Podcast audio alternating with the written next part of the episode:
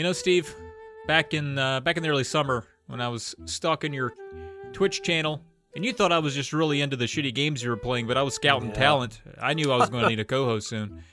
I said, "Is this the kind of guy that could take over if I get a little too drunk? Is this is this the kind of guy?" And and it you you were, and I just want to say today, episode what is this five or six some shit? It's going to come into play. I uh, it's we're at the brink, we're at the precipice of a Thanksgiving holiday. I got the whole week off, so I went Sunday Bloody Sunday. Had mm. three three Bloody Marys today, which is more than a bartender or a doctor combined. If they talked to, talked about it, they would not recommend you do three. I did three, and I'm feeling pretty sick and pretty drunk. So if this podcast starts going bloop, if I start dozing off, you got to take over, my man. This is what you were scouted for. I just want to point that out. So thank you for being my co-host, and I hope you're doing well because you you've basically got to be. Training wheels off. Welcome to Blink Presents Polykill. All right, everybody, welcome to this is the I don't know what is this? sixth the sixth episode the sixth episode season two the Polykill podcast. As always, we're your host. I'm Travis, joined by your today's probably premier co-host Steve. And Steve, I gotta ask you've you've got we've got we both got Thanksgiving coming up. Are you working all week? You got a few days off. How's it work for you? no, so we we get Thursday, Friday off, Mm. and I have a shorter week. Plus, I have the added bonus of we don't got to go into details, but you know, sometimes in your work life, there's one or two people that maybe generate a lot of the work. Maybe they're the biggest thorn in your sides. Hmm. And and we'll just say that there's some of those at my office, and they may or may not be out this whole week. So we got three days that are not going to be too bad, followed by four days of doing absolutely nothing. We're being safe, you know, not going anywhere for Thanksgiving. So we got a nice long rock block of games coming up. Right on, my dude. So that's good. So yeah, so you're going to be coasting at work, and I assume it's not the kind of job where you could get away with, you know, tucking the old switch under your shirt and getting a few reps in in between work tasks. But uh, that'd be pretty cool. I uh, I got the whole week off, like I said, so I'm I'm Oh. cruising. That's that's a beautiful thing. I mean, Yeah. any big plans? Well, the first plan is not to tell my wife I have Monday and Tuesday off. so, so the way she'll, that's going to she'll know. No, she's not gonna know. She's not gonna know. See, she she's gotta work, and uh, and then her uh, her mother comes and watches my kids. So I got two days of school skirt free down there. I'm gonna pretend like I'm working. I'm gonna get some stuff done. I'm gonna get some Tales of the uh, Lesser Mediums scripts. I'm gonna get some Nest Friends scripts. I'm gonna play some games for this podcast. I'm gonna get some shit done. And uh, if she does find out, I'm in deep shit. So I just need everybody to be on my side. this this is going to come out on Tuesday, so hopefully, you know, if she doesn't find out by five o'clock on Tuesday, I'm in the clear. But uh, that's that's the plan. Hopefully, I didn't say any of this too loud because she's upstairs. I was so. Does she listen regularly? Is this one of those things where she'll never find out, or Oh yeah. is she definitely going to find out on Tuesday? But by then it's too late. So, haha. She doesn't even know I have a podcast. She thinks I come down here and show my butthole on OnlyFans. I would never tell her I had a podcast. No way. You'd she would think I was weird. Yeah, oh my god, I would hate it so much. But yeah. So that's good. So, you know, we've got uh we've got a little bit of downtime coming up, which is great. And here's the funny thing. We're we're about to go into games that are coming out here in the in the short term that we're excited about. And you know, last time, last episode, big new consoles were coming out. Lots of games, right? We had all Mhm. these all these uh these upgrades to some old games. We had some new games coming out. A Lot to be excited for. It was basically video gamer Olympics. You know, every 4 years it's like the uh the World Cup. Every few years you get you get excited about American soccer and then you go back to not even knowing that it exists. That was kind of, you know, that that was what the, the console releases were for, for all of the casuals to get excited about something for, for a little while. Um, and I, I was totally like, none of that excites me. But for some reason, Steve, this time around, I see a few games there on the old list that speak to me directly. One of those games is Empire of Sin. This is the game. This is a game that I've actually been excited for for a little while because it's one of those sort of cover-based tac strat, XCOM, Enemy Unknown style games, but it's sort of rooted in mafia, um, Eliot Ness kind of theme and that speaks directly to me. Is this one that you're not familiar with at all, or is this just not your style? I don't know a single thing about it. To be honest, when you say Empire of Sin, it reminds me of that there was like a boom for a while, maybe early 2000s, kind of post StarCraft, where I feel like there was a bunch of RTS games that came out before the genre just totally died out. Stuff like Rise of Nations and things like that. Mm. I, if you said the name Empire of Sin to me and said, "Oh yeah, in 2003 it was an RTS game that came out, a couple hundred thousand people played it," I'd be like, "Hmm, that checks out." yeah, yeah, you're right.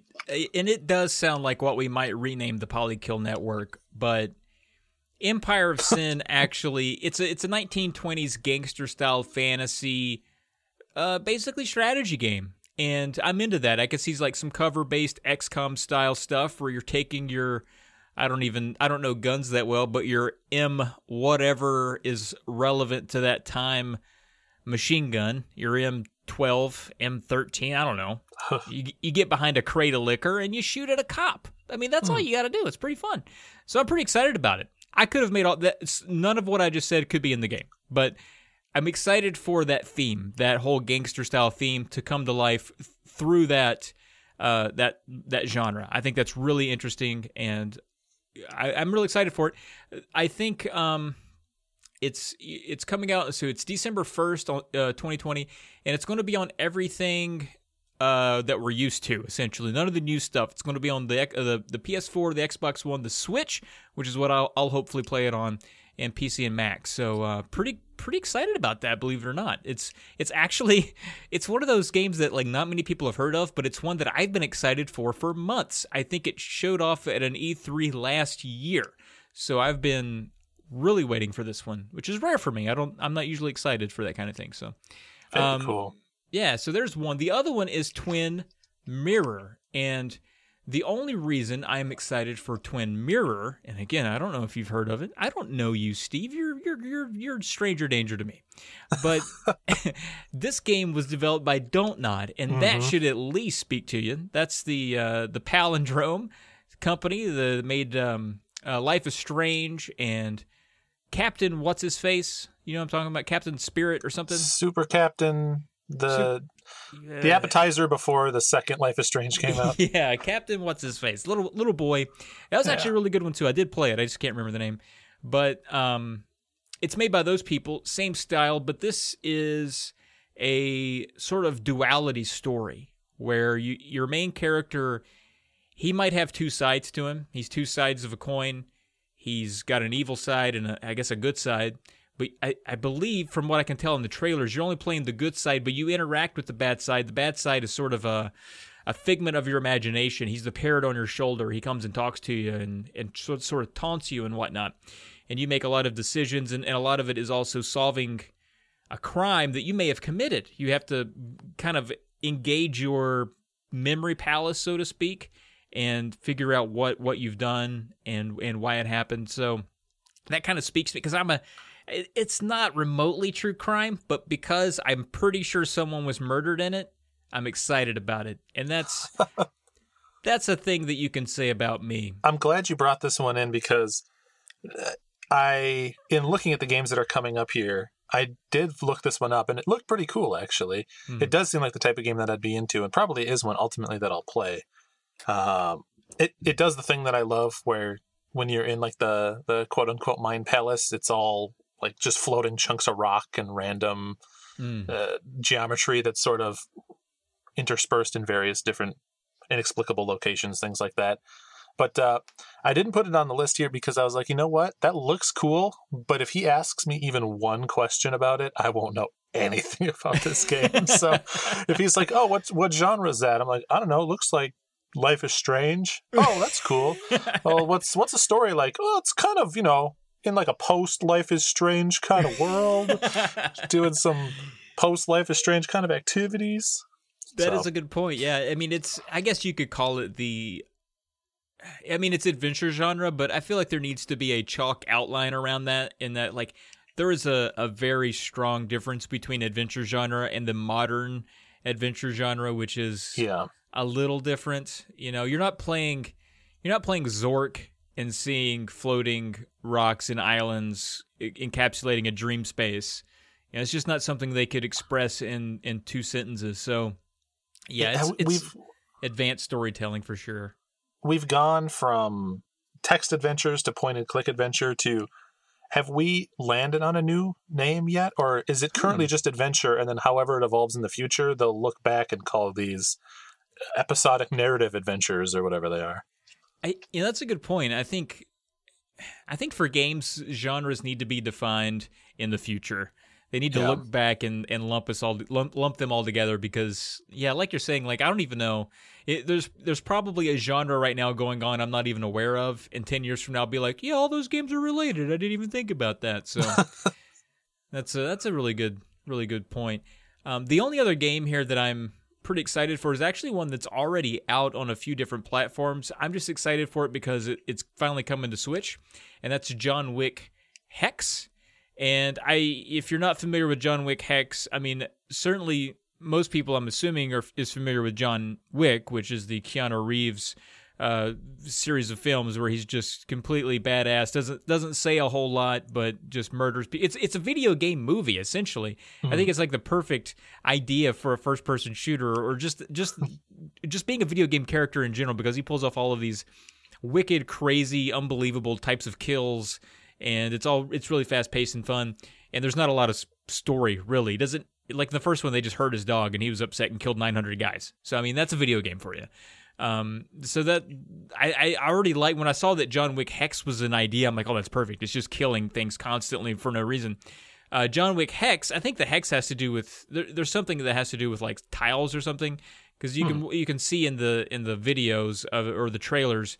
It seems like there's some I don't know some some reference to to hexagonal movement perhaps, but it, I would consider it Superhot meets Hotline Miami sort of oh. meets a cover shooter. It's kind of got that cel shaded look. It's it's it's sort of basic, but it it's very eye popping. It's clearly Keanu Reeves, and it's clearly just fun, sort of fast paced, reactionary kill type things. Uh, you know, combos and whatnot. So that's something I can really get behind, and it feels like it's perfect for me on the Switch. When I think of the Switch, I think of more lo-fi retro oriented type experiences for some reason. That's not maybe entirely fair because both xbox and, and playstation have those types of games pretty plentiful throughout. Mm-hmm. but for some reason on the switch i just associate um, more of the throwback style games there. So it'll feel at home there for me.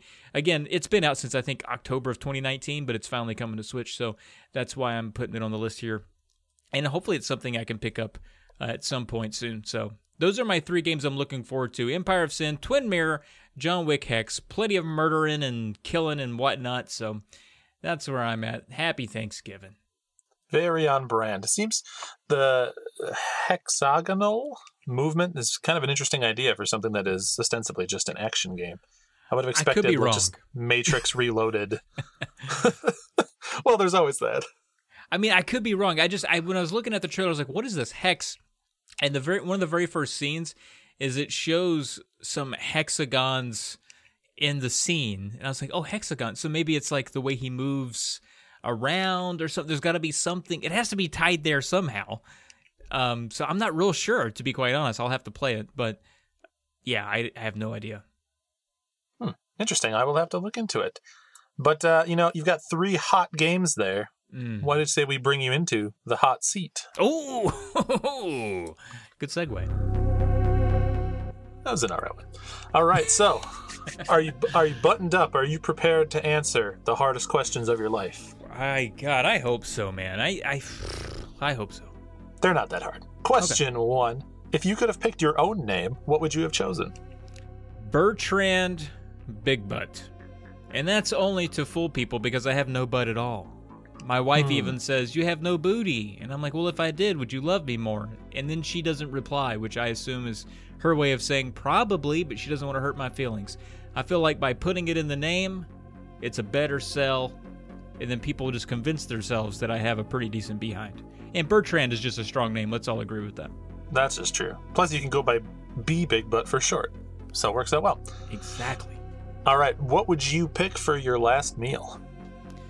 Well, my last meal has to be, and I'm going to make it. It it depends. I mean, are we are we going to murder me after this? Am I getting Mm. the, am I getting the chair? I'll let you choose if it's that you're getting put down, or or if you just have some like uh, superhuman power to know that you're going to die of old age in four hours, and you know this is the last time you'll be hungry. If I'm getting put down by the American penal system, I'm going to make them pay for it. So I'm going to get the grossest thing that I know will require several men to scrub out of that seat. I'm getting, you know, Taco Bell aired on Taco Bell, maybe a little bit of Papa John's just to fuck with them a little bit. I don't even know if they make those accommodations, but if I could get a Papa John's pizza with Taco Bell stuffed crust, I will ruin that seat. And that's kind of I just want I just want revenge. that's all I want. Get a Papa John's pizza, let it cool a little bit, pe- peel that layer of cheese back, tuck some hard shells in there, and layer it back down. That's, right. what I want. Give me a Papa Lupa. God, I'd be lying if I didn't say I respected that. All right. So, how old do you think the youngest person is that could beat you in an arm wrestling match? Easily eight years old, and seven-year-olds would really put up a good fight. But as someone personally who's not very strong, I play video games all day, and I mostly run for exercise, meaning I don't ever use my arms to do anything but pick up another drink of beer. Uh, I I remember when I was in little league football, other eight year olds would just smear my ass. So I know they're tough. As I was writing it, I thought to myself, if he says anything older than eight, he's a liar. So we're good. yeah, man. All right. What video game system do you know the least about? I feel like I know next to nothing about like the Channel F. I don't own one. I've seen it in books. I've never seen one in person. The games look made up. I don't think those are real. I've never I don't even know what the controller looks like. So there you go. The Channel F. Hmm. If you put a Channel F in a stack of Ataris, I would never be able to pull it out of the lineup. So I, I understand. Even if they were all the wooden Atari systems and one looked different, I'd be like, that's also probably an Atari, I bet. Yeah, somebody. I've, I, people use the word Vader sometimes. Is that one of them Vaders? Ugh. all right. So, if you could choose to be born in another time period, which time period would you choose? If you would choose one at all. Oh, absolutely. I think the Victorian age because women's dresses were much plumier and you could you could use them to hide around to get to other places if you're being stalked or something, you know, like Metal Gear style, you know how they used boxes? I would just get under a lady's dress and kind of follow her around and then pop out and get into a bush and then pop out, get in another lady's dress, follow her for a little bit. That's not even a perverted thing. That's just me trying to be stealthy. That's that's just good sense, and that's Yeah. a perfectly valid reason to uproot your whole life to another time period. Yeah. I mean, I would ask her first and be polite, and if she said no, please don't get under there, I'd be like, absolutely, I won't, I will not. but Hmm. uh, if she granted permission, yeah, we're hiding together, and I'm running, and I'm going where she's going, hundred percent. Perfect. Yeah. And then you die of old age at 37, and you're good to go. With none of my teeth. You're right. Yeah. All right, finally, if you could eliminate one of these, but in exchange, the other one would be twice as bad for the rest of your life, oh, which man. one would you eliminate? Traffic or stuffy noses? Oof. So if I get rid of one, the other one is twice as bad for the rest of my life. Yep. Whew. I think I gotta go with stuffy noses. Cause you know, I see a benefit in traffic. It's sort of a it's a universal excuse. You can you can say, hey, sorry I'm late, traffic all the time. And the good thing about traffic, I get more time for podcasting. Hmm. And so that's where I'm at. I'm like, I can get more shit done in traffic. When I have a stuffy nose, I'm just a bitch. I can't. You can't even be around me. I'm not fun. I'm just just constantly slurping back stuff, and it's just not a good time. But with traffic, I get some shit done. That's a pandemic answer. You've forgotten how terrible traffic is, so you're like, oh, traffic's probably fine. I remember Yeah. driving. Also, I live in the middle of nowhere. The worst traffic I get, I get behind a guy just hauling a, lo- too much hay at once. I'm like, damn it, Roy, we're trying to get places. Yeah, but now there'd be two of them. Got two Roys. God damn it, Roy, Roy, and Roy, Get out of here. get out of here. Ah. all right, good stuff. Well, you survived. You made it through, and good answers, I think, too. Thank but- you. I got one more question for you. Oh shit. What have you been playing?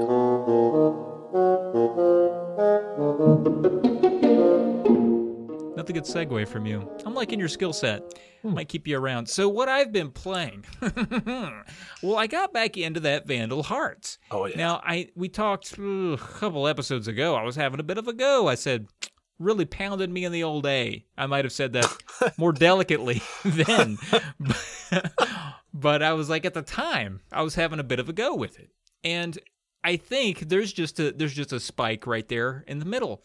And it's Hmm. it's one of those games where a spike can really derail you, you know, because Yep. you put like an hour in of effort on a map. And and for those that don't remember or recall, Vandal Hearts is a sort of a singular map based um, tactical strategy game, uh, sort of isometric cover style.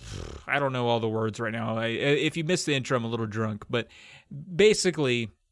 You have an army, they have an army. You got to scoot them around and make them attack each other. And it can go about 20 minutes before you realize you made a bad mistake 18 minutes ago. It, there are some setbacks. What I found was though when I when I stopped playing it for a little while, when I was like, "Ugh, I'm getting a little burnt out," was on a couple maps there back to back that were just kicking me hard. And I tried and tried, and they were just tough. I had to console a walkthrough. I was like, "What are y'all doing? Did y'all do something different? do you have different character?" I always. Did you ever play a game, Steve, where you like you've been playing this game and you thought like, "I've been nailing this. This game has been great." And then you look at the walkthrough, and they're on like a whole different stratosphere of like being good at it. They're like, you need to use this weapon that you found Yes. here, and, th- and you're like, I don't have any of that. What? What? I hate looking up, especially for strategy RPGs, because you you go to check up a fight to be like, okay, give me give me some hints, give me a nudge on like, you know, tell me that if I stand on this one tile that it blows up three enemies. Tell me something I need to hear. and you go and look, and the top it says, you know, recommended level five over whatever you are right now, and then Yeah. they start describing all these things that they want you to do. As if you had been following the guide from moment one on their specific path and build. They don't give you any generalized help. They just say, if you were smart enough to look us up before, you'd be doing great right now. Exactly. I Mhm. hate that. I hate that It's so much. I if I could rewrite every walkthrough ever, I would write it from the the most drunken, luckiest bastard to ever play the game's perspective. Like, if you somehow got here, if you lucked out and got past the last boss, and you had no idea what you were doing, and you find yourself here, this is what you need to do. That's how I need all of them to start. And unfortunately, they didn't start like that. So they were like, well, mm. you want to take. And, and here's another thing that bothers me too I rename all the characters. So they're like, oh, they're like, take Frohan. And I'm like, who the fuck is that? I don't know who that is because I named everybody after my pets. I don't know who Frohan is. I don't know who Beagleborg is. I don't know any of these people. I know Ralph. He's my cat. I know Ella. That's my daughter. And I know Leonard. He's my other cat. I don't know who these people are you're talking about. So that's also a hurdle that I have to deal with. But what I found in that game specifically was that there were a couple maps back to back right in the middle of the game that was sort of like, you know, for lack of a more uh, PC term, man maker, where if you didn't make it through that, you were pretty much screwed. But if you made it through that, the rest of the game was sort of kind of a not coast through, but it was kind of like you're going to hit that level of difficulty every single time. If you get past that, it's going to be like that all the way through. So I'm I'm actually pretty far into Vandal Hearts now. For the last couple nights, I've been going through a map at a whack, which is about an hour of time going in, and it takes a lot of mental fortitude. So it's not like I can just keep playing for hours. I go in. I'm like, all right, what do we got here? Sending you here, sending you here, quarterbacking the whole thing. And then when I beat it, I save it, and I go do something else because I'm like, whew, we did it. we got through it. And it's always I barely beat it, by the way. It's not like I'm like rinsing my hands of it and walking around cocky, shooing, throwing my finger guns up in the air, blowing smoke. it's it seems great. It, it, why does every strategy RPG have to have one of those spikes though? I think the go-to example is Final Fantasy Tactics. There's like the one fight that everyone sort of traditionally knows as you either built towards this fight and can do it, or maybe you can use this one cheese strategy, or you just have to restart the game. I don't get why they're all like that. Yeah, it's uh, it's really it's really something else. And and I'll I'll go ahead in in here to my my other game that I've been playing around a little bit. I don't have a ton to say about it because I don't feel like there's if you play if you've played one Spyro game, you kind of got it for at least in terms of the PS1 one so far that I'm finding. Uh, you, you kind of know plenty. All you need to know about the rest of them. But Spyro 2, I am finding is a m- much more rich experience. There's a few more level, you know, not levels, but layers to to what you're doing there. But I do find it interesting that in that game, like some of the biggest bads, some of the scariest enemies you'll come face to face with, one hit. Mo- most enemies are a one hit kill if you can get it, get in on them. And I just find that really interesting because eh, for as easy as that makes the game sound, it will still find a way to sack me because they'll they'll be like really sneaky fast or they'll have some way to get around your shot or something like that. And I'm like, I just need to hit them once. but uh, yeah, but I do find it to be a lot of fun. It's a very charming game, and, and like I said, if you like Spyro One, Spyro Two is a, a much more rich experience. So I'm enjoying it so far. I'm, I don't know how far into it I am, but it's it's been great. I'm glad you're liking it. I I do think that Spyro 2 uh, kind of is where that trilogy uh, figures out exactly what it wants to do Hmm. and it's kind of like firing on all cylinders and probably the best that it that it does. All three games are great, but you're you're in the juiciest bit in that second act, so enjoy it. I've been playing so I got one PS5 game here and that's because we're going to talk about a lot of PS5 come come beats discuss. But okay. We've got one non beat here that I'm working through, and that's Sackboy, A Big Adventure. Now, I'm just going to pause to let you make whatever Mm. joke it is you're cooking up in your head. I tell you what, I had a big adventure as a sack boy right around the age of thirteen. I was like, "What's going on down here?" You know, and it was it was a wild few months in the locker room, but we figured it out. There we go. All right. Yep. Well done. We made it through. We all survived. it's good stuff. Uh, but for anyone not aware, this is the latest game in the Little Big Planet franchise, I guess, but it doesn't play like the other Little Big Planet games. The other ones were 2D platformers that kind of had a a big focus on level creation and editing. This is no level editor, no creator. It's all a set of structured levels built by the developers and it's not 2D. It's more of that like 3D 2D hybrid. Uh, Super Mario 3D World is the best way to describe it, where you're you're going from A to B, but it's on like a three dimensional plane where you can kind of wiggle around within the within the bumpers. And so, really charming game. Looks great on PS5. I mean, it's it's very much like Yoshi's Crafted World, where it's a bunch of textiles and fabrics and yarn and all kinds of stuff that make up the Mm. world of this game. And so you know you you see a creature made out of yarn and you can see all the little tiny fuzzy fibers that would be coming out of that piece of yarn just like it was a piece of yarn in real life. It's the best yarn you've ever seen. You've seen a lot of yarn in your house, I'm sure. Yeah, it's a, this is a yarn friendly home and both myself and the ladies have been enjoying it. There, there's one downside to this game. Well, let's start with the good. It's very chill. The music is very cool. It actually does this thing where, as you play through the level, the level music will build over time. So, like, the further you get into the level, it'll either add layers of instrumentation or it'll like progress through the song. And then sometimes out of nowhere, it just has music levels of legit licensed music, which really threw me off. It's very much like in Rayman, you know. Did you Hmm. play Rayman Origins or something where you'd play through a level and it was playing Black Betty in the background? yeah. just like that, except it, there was uh, Uptown Funk played in this Really? game. In Sackboy: A Big Adventure, they they took the time to license however many hundreds of thousands of dollars it is to play Uptown Funk, Wow. which was a bit of a tone clash, but it was cool. It was We- unexpected. We can barely afford to license that on this podcast. That's incredible that they could do that. It really threw me off, but it's it's pretty cool. Uh, there's a lot of like little nooks, clever little like hidden bits to find and explore. So it's a really chill, really fun platformer. But here's my problem, and it's not a problem with the game, it's something I did to myself. So the pack-in game for PlayStation 5 is Astro's Playroom. And we'll get more into Astro's Playroom when the beats come. Okay. But this is a platformer all about PlayStation nostalgia. Excellent game. Excellent game. Astro's Playroom is so good. It's a same kind of 2D, 3D platformer. Just loved it to death. Went hard, got the platinum trophy. Just couldn't have more good things to say about Astro's Playroom.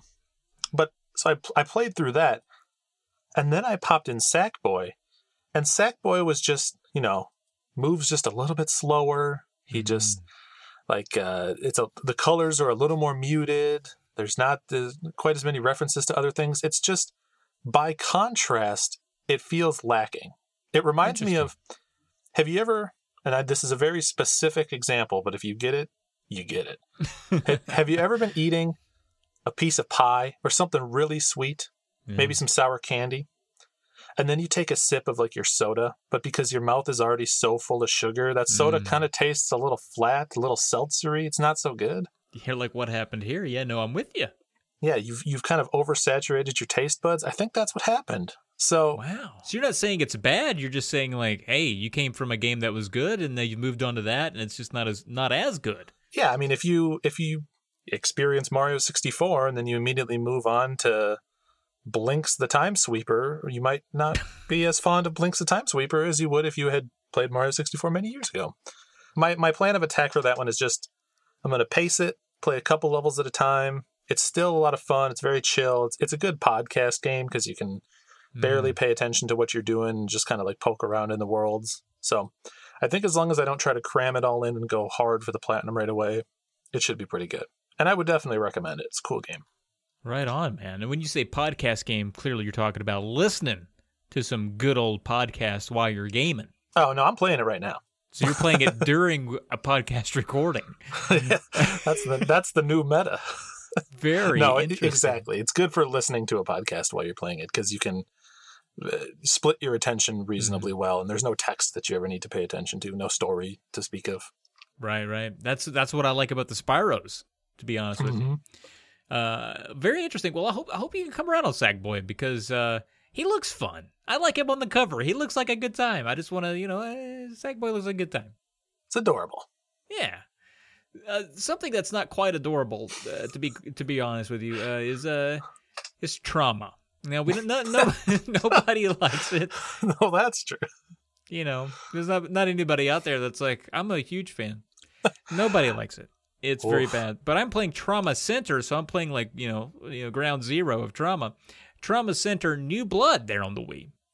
Which, uh, when I looked at the names of Trauma Center games that looked like the first one, there's like Trauma Center, Two Trauma, Two Center, and Trauma Center in Your Anus, and Trauma Center New Blood. And I'm like, New Blood has to be the first one. Turns out that was the last one they made.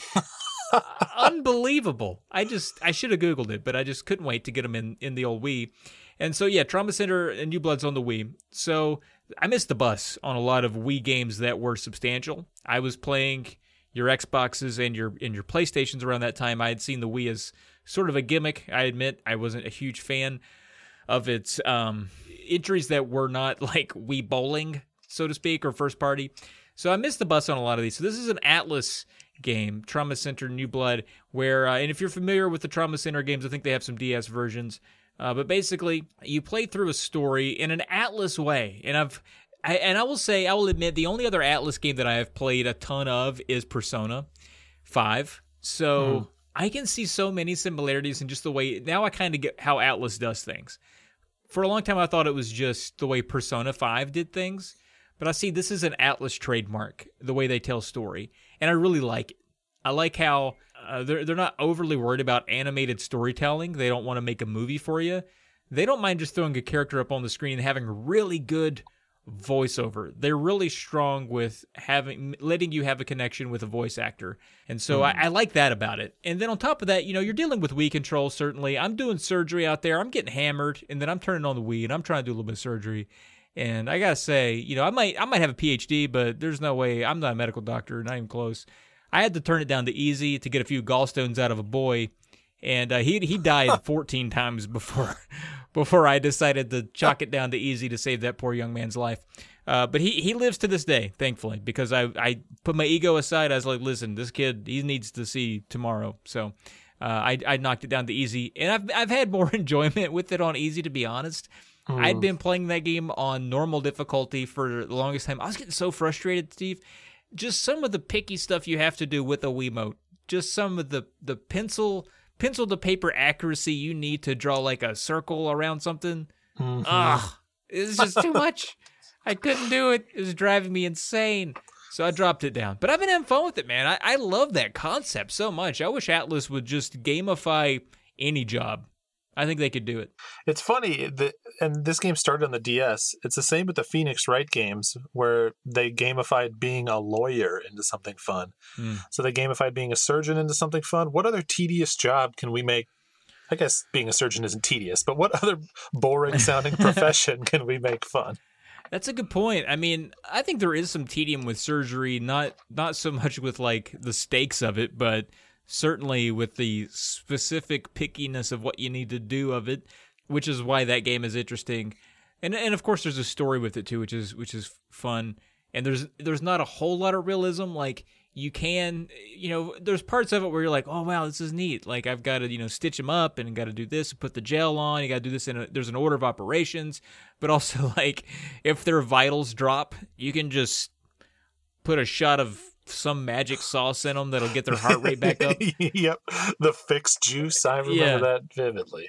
yeah so i've been putting a little fixed juice in them but when it comes to you know other other mundane monotonous jobs that could be gamified i mean i feel like job simulator kind of did a good job in saying like any of it like you could take whatever is very monotonous and mundane you could think about that what was that show on discovery the dirty jobs guy i can't remember his name but Mike Rowe. mike rowe yeah you could do uh, you could do some Mike Rowe stuff he should have his own game i'm surprised that's not like some ds shovelware we've got all these uh, like simulator games, right? There's Mm. like over the road trucker simulator, there's car mechanic simulator, a million others.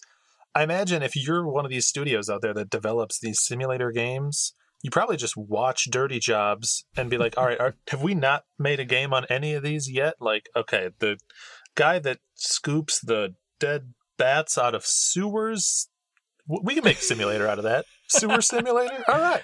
Right on. You know, it just popped in my head. A game that would be really, I don't know about fun, but interesting to experience in VR. One of those uh, window washers on skyscrapers Oof, with the height. good. That'd be kind of interesting, right? Mhm. Yeah, and maybe you know, maybe a you got like a rope or something on one of your uh, one of your levees there that pulls you up. Uh, get a little afraid there, you get a little scared. You know, oh, what am I going to do? Could be fun. Could be fun. Yeah, man. So yeah, I was uh, I was just playing a little bit of that, doing some doing some surgery. It's, it's not a bad time. Uh, Now you said you you played. Uh, the, it was like a was like a launch title with the Wii, right? The one of the trauma centers, Yeah, I played Trauma Center Second Opinion, and which sounds like the second one to me. By the way, I just want to point that fucking out. so don't feel bad. Here's here's your quick rundown on this series, which is absurd. There's Trauma Center Under the Knife, reasonable first game. Trauma Center Second Opinion, which was released on the Wii as a remake of the first on DS, which I didn't even realize at the time. Then Trauma Center New Blood, which is the third game. Then the fourth game, back on the DS, Trauma Center Under the Knife 2. and then fifth game, back on the Wii again, Trauma Team. So they couldn't Yeah. decide what they were doing or where they were going. There, maybe there's two studios, one that made all the Wii ones and one that made the DS Could ones. be, yeah. The DS studio refused to give up the rights to call their sequel Trauma Center 2, so they're like, I don't care what you guys did. My the last game I've been playing is not about surgery, but sometimes it does kind of feel like I'm getting operated on Hmm. and that is Disc Room. This game has the world's easiest premise to explain. You are put into a room, and a bunch of saw blades are bouncing around, and you have to avoid the saw blades. That's all it is. Just imagine like top down, uh, like a Binding of Isaac or a Zelda, or however you want to imagine a top down game. A bunch of buzzing saw blades that look just like saw blades out of Super Meat Boy are just bouncing around the room, and you're just trying to avoid them for as long as you can.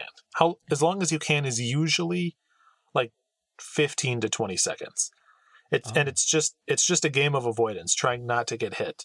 Except then it starts to become a game about getting hit because you also so you'll progress through the game. It's in like a, imagine a Zelda dungeon, right? And there's a room and there'll be a objective that's you know survive for 10 seconds. You do that you progress to the next room which is a different set of saw blades with different behavior.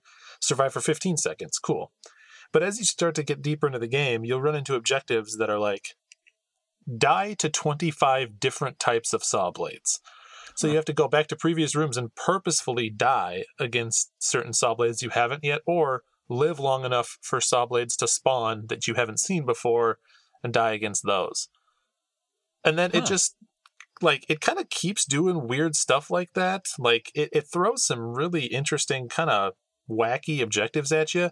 And there's actually starts to be like a larger mystery at play, which is Ooh. something you wouldn't expect out of this just like what seems like a very simple basic game you'll run it you'll find these rooms that are labeled as like star charts where the saw blades don't do anything but then like bouncing them against a certain part of the wall will get part of the like a glyph on the floor to light up. It's very like fez or something like that.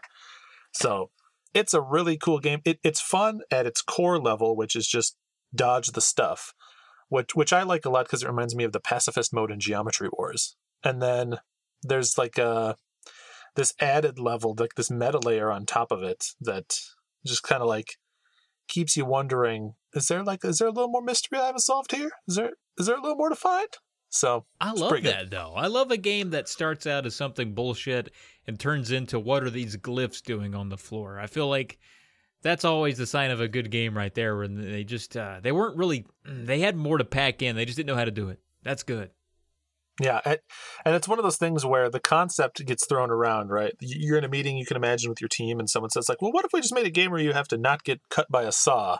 And someone was like, "Okay, but what if that? Except sometimes you do get cut by the saw, and sometimes the saw is mysterious." I feel like the guy that's uh, that owns that company is just nodding to everything everybody says.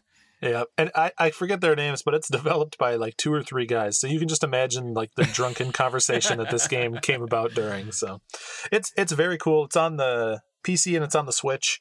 It it's a really easy Switch game because you can pick it up, you know, do a couple runs that literally take one to two minutes.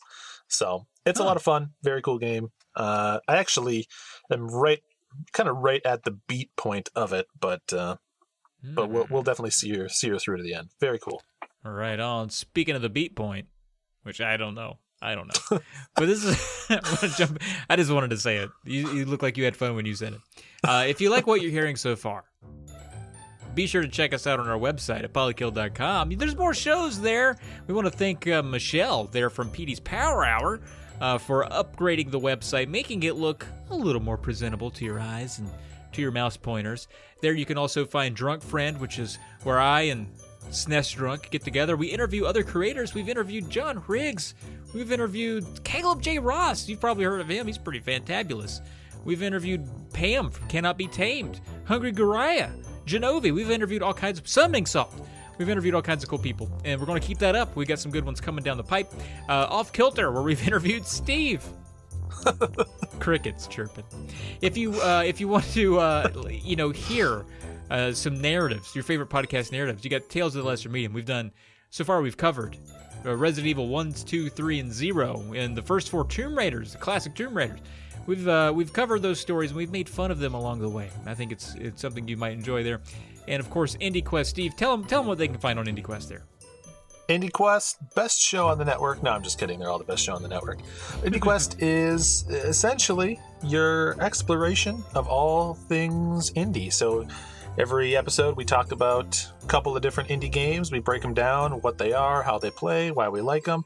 And then ultimately, those all get sorted onto what we call the quest log, which is the main quest and the side quest, which are essentially just two competing lists, both of which represent games that you should play. So, a lot of cool uh, indie focused discussion. Right on. And I mentioned Petey's Power Hour there previously with Michelle. You can check that out if you'd like to get drunk. And of course, Michelle has good ideas for drink recipes. She has plenty of information, historical and relevant, regarding the things that you're pouring down your gullet on a routine basis if you are an alcoholic like myself. So there you go. Please check that out. Very cool. You can also rate us on iTunes or really rate us anywhere that you listen to podcasts. Just remember, as you're filling in those five stars, that um, if we've ever made you laugh even one time, you're legally obligated to click the five stars. That's right. I don't make the laws, and it's true in every state. But yes, that that helps us out a lot. It increases the visibility of the show, and I'm not gonna lie, it makes us feel good too. So appreciate you doing that. It really you can does. also go over to that beautiful new Polykill website we just mentioned at polykill.com and click on merch to get all sorts of Polykill merchandise, t-shirts, mugs, or whatever else it is that makes you happy. And I, in fact, I'm I'm wearing a Polykill shirt right now. Are you? That's right. No, you could No. be. So go get one and put it on. Yes, he's talking to you. I thought he was talking to me. I felt attacked there for a second. I was like, no, I woke up in this shirt. Leave me alone. It's 9 p.m. Uh, also, um, yeah, and we'll, we'll get we'll get some merch for all the shows up there too. So if there's something you want particular, holler at us. Let us know. But we'll, we'll put a Polykill logo on whatever you want. If you want Polykill on something, we we can hook it up. We got it. I will say we won't do it. The folks at TeePublic are very crafty at getting our logo on random horseshit. So please. Uh, Polykill also, we have a Patreon as well. Everybody has one, right? But you can visit poly, you can visit patreon.com forward slash polykill.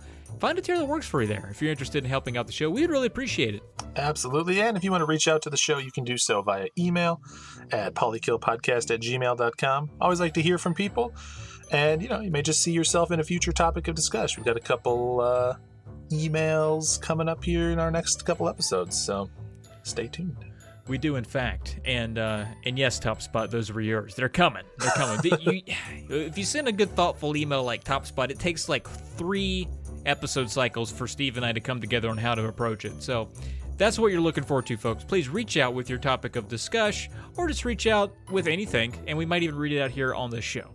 All right, so let's get to those credits. Games that we've actually seen to the end. And Steve, I'm going to let you go first, and I'm going to pop in the middle somewhere because I think you you went a little ham, and that's uh, that's millennial for hard as a mother. I, I did go hard. I'm so hard that I had to bullet and categorize my list of beats. I've never seen it this sections. way before. It's insane. Yes. I'm not going to talk at length about every game because, to be quite honest, you don't want to hear that. No one wants to hear that.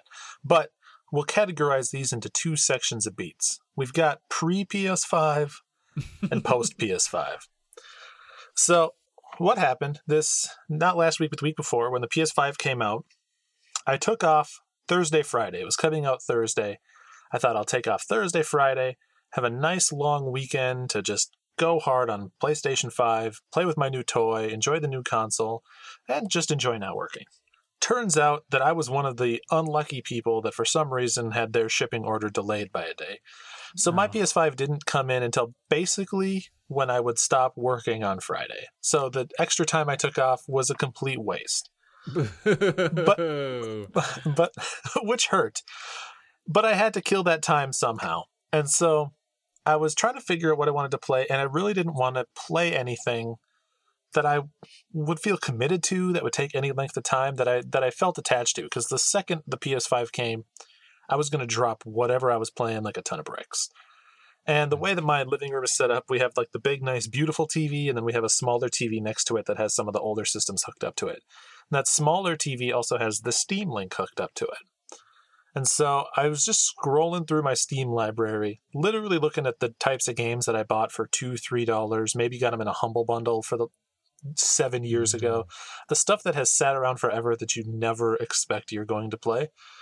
And I started playing those puppies. I started working wow. through them while I had the time. And so wow. I talked about this on the show last time. I, I, was talking about a story about my uncle, which is which is a video game.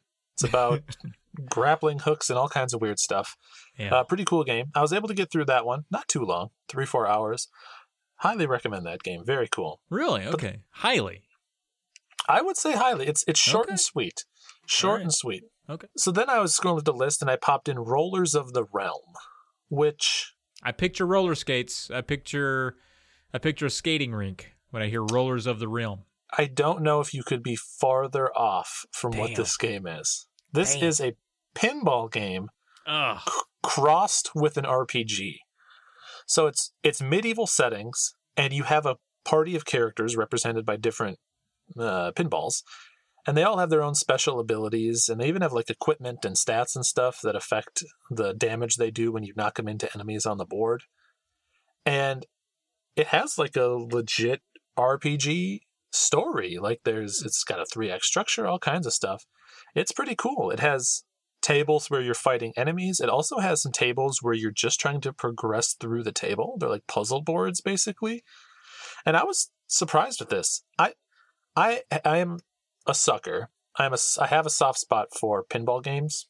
Uh, any hmm. pinball game doing something kind of weird, and this certainly falls into that. But uh, yeah, if you are looking for some RPG pinball, which no one has ever been looking for, you can have it now. It's pretty cool. There now there is sort of an RPG pinball game for the NES. Did you know that? Uh, I know the name Pinball Quest, and I'm assuming that's it. Yeah, it is awful and difficult and awful and hard and frustrating. Yes. but this sounds better than that, which is good. It, it, it was pretty good. I, I believe Rollers of the Realm also published by Atlus. Oh, same storytelling technique, the old Atlus flavor. Mm, a little bit. It you would never in a million years, in looking at this game, ever know that it was published by Atlus. Ah, Never. So okay. maybe this was, you know, kind of in between Persona 4 and 5 when they were trying to just kind of feel out what they could do. Must have been. But I played through one that that took me by surprise. It's called Beat Buddy: Tales of the Guardians. And- This is a rhythm focused basically Ecco the Dolphin clone.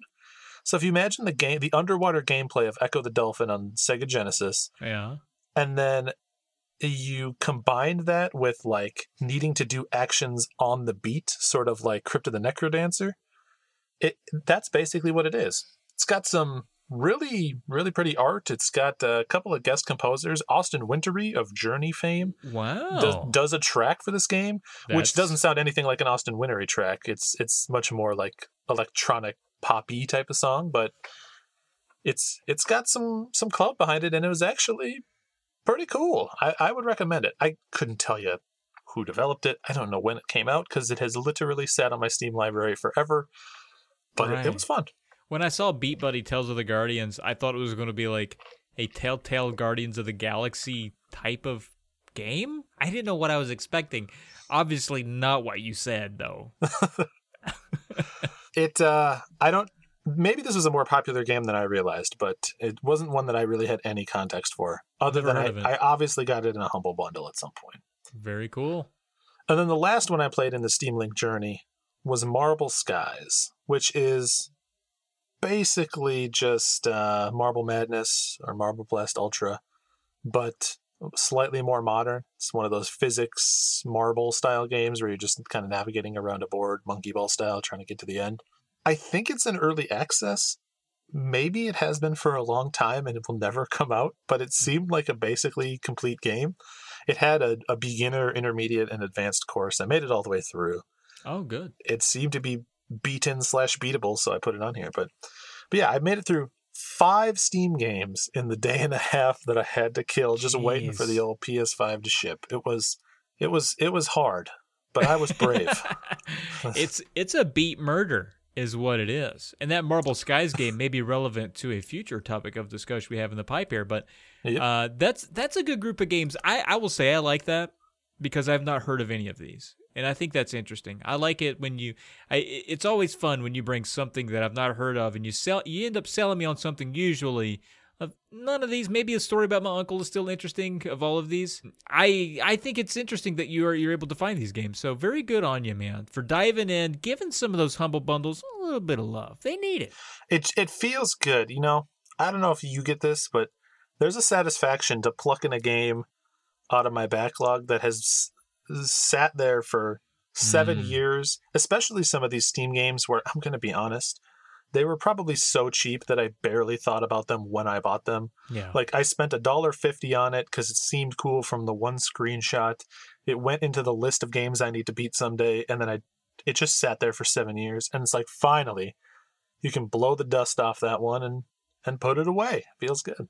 Yeah, man. I'm I'm proud of you and I'm sure the humble folks are very excited you did that. As long as as well as the thousands or hundreds of thousands of other people that do that on a regular basis, which is buy a humble bundle and not know what the fuck they bought just because it looked like a good deal to pay a dollar for a hundred things.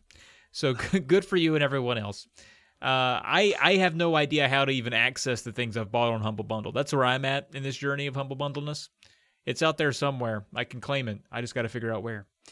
Uh, so a game that I beat, which I I talked about, this was pre Steve. This was pre Steve business. I was playing Mm. this game called Chili Con Carnage, which is the French way of say of saying uh, Chili Con Carnage, which is the Spanish way of saying chili with carnage. um, it is a PSP game. and it is uh, actually a sequel, maybe a remake. It's kind of disputed there if you read the Wikipedia as I do for most things of Total Overdose, which came out on the PS2 and Xbox. And hmm. it's a pretty fun game. It's a third-person shooter. You are in this one specifically. I think the I think the PS2 Xbox one's a little more open world, but this one on the PSP is very linear. It's very funny. It's it, it really turns up the the um, the South American atmosphere, so everything yeah. is is turned to eleven, and the story is is really goofy. And I I think I talked about it when I when I brought it up originally on that episode, but it's like there's a villain who like killed your your dog or something, and you're I mean, which sounds bad. That's bad. Let's all be said about that, but. Um, the circumstances are just really goofy. Everything's really dumb. So anyway, I had been playing that for a long time, and I'd gotten hung up, as I do. Sometimes I'll just get hung up, like I did with Vandal Hearts, like I've done with every game ever, and I'll just step away from it for months. And I'm like, ugh, I can't even look at you right now. I get so upset with the thing that's that's you know, it just seems like it's too much to tackle. And then I finally decided, hey, you know, if I'm going to get a beat for this episode, this is going to be it because I'm not close on anything else. I just polished off Dark Cloud 2 and I just beat some other big ones. I wasn't I wasn't close on anything else. So it's like if I'm going to be relevant on this podcast, I gotta I gotta wax off this this chili con carnage, as I said. Is something you'd recommend? I mean, you, you you played it and you finished it because you got the beat sweats, but I'm yeah. wondering if it stands on its own as a game. Well, I think I think it's going to depend on what your sensibilities are because if you enjoy a game that's kind of funny, it's kind of I love it because and we I should have brought it up in an episode that we had before about time mechanics because that's the whole point of the game. Whenever you jump in the air, if you jump to attack, it slows time and so it gives you bullet time every time you jump. So mm. the hmm. whole the whole mechanic of the game is to jump and shoot cool as fuck. You're always flying through the air like Neo style from um, the Matrix, shooting and doing cool stuff, flipping off walls and shooting, doing your quick your flips and doing all that stuff. And so in that way, it's really really fun. Mm. Uh, hmm. but it being a PSP game and being a game that obviously not highly lauded, it's not going to be a classic anywhere. Uh, I don't even know who made it or published it. It's a little rough around the edges. There are some things that will quote unquote pee you off. And so that's mm. what I'm getting to with this one is that I, I want to hear if you have, I'm sure you have some examples of, maybe not on top of your head, but I'm sure you've experienced this where you've played a game that's sort of ho hum all the way through and you've maybe mildly enjoyed it. But the boss battle at the end ramps it up to a point where it gets personal and that it's it's so tough and you're like all right i've come this far i have to fucking i have to do it and this game had that where i was kind of cruising along at a pretty steady altitude then the boss came, and it was one of the hardest things I've ever seen. Like when I saw like what it was going to make me do, I was like, no, no. There's there's got to be something like there's going to be like a cutscene or something that's going to like fix this because this can't happen. And then I looked it up online, and they were like, this like the walkthrough was like in all caps, like this part really sucks. Good luck. Good job making it here. You're fucked. Just shoot a lot and run and pray and just keep trying. so that's what I had to do. It took me several hours of this, like one little, probably six, seven minute sequence. It took me a lot, a lot of time. And I felt like I got lucky. I thought I died. I thought that I Ooh. died. And then it actually kind of the screen went black for a second and I was ready for it to go to the loading screen and set me back up. It actually cut to a cut scene of the boss t- dying at the end, and I was like, "Oh my god, I've done it!" so it was a very memorable beat, uh, all things considered. It's it's a it's a top twenty beat in terms of like memory or memorable uh, moments. But uh, yeah, I think it's pretty fun. I mean, it's on the PSP. It's kind of goofy, but it's tough at the end. That seems like the type of game that I would definitely be interested in picking up and checking out. I, it's funny you say that about last bosses. The game that I always think of, which you're going to hate me for saying, is the last boss of Dark Cloud. Because mm, he's yeah. got this attack that you just can't avoid. Like you just have to tank it, which is it, so yeah. so weird and out of step with everything else the game has done. No, I agree but, with uh, you.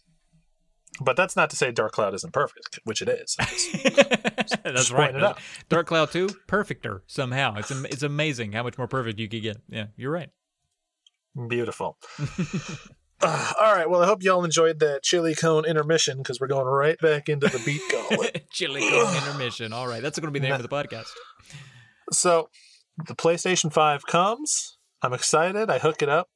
At this point, it was right at the end of the workday. I let the the lady finish her her work so that she could come down and we could press that PS button together Mm. and see that first boot up screen. Mm. New console launch, you cannot beat it. So good. Oh, I and love so- to hear it. First thing I have to do, because this is what they want you to do, is play Astro's Playroom. This is installed on all the PS5s. It's like it's essentially the pack-in game, Okay. and it doubles as a demonstration of what the new DualSense controller can do. And I was not expecting to be as into or as impressed with the DualSense controller as I am, but this thing is pretty wild. So it has like haptic feedback and it has adaptable triggers, which means that they can get really specific rumble and they can add different resistance to the triggers depending on the action that you're doing to make things easier or harder. So, like a really obvious example would be um, if you're pulling a bow back in a game, Mm. they can make it so the further down you press the trigger, the harder it is to press down because the tension of the bow is getting stronger. And it gives you that resistance. Like your finger can't press it all the way in because of the resistance. Yeah, exactly. You can you can really feel the resistance, and it starts right away in Astros. They give you a demonstration, which is uh, they they treat the controller as essentially a rocket with two thrusters coming out of the bottom.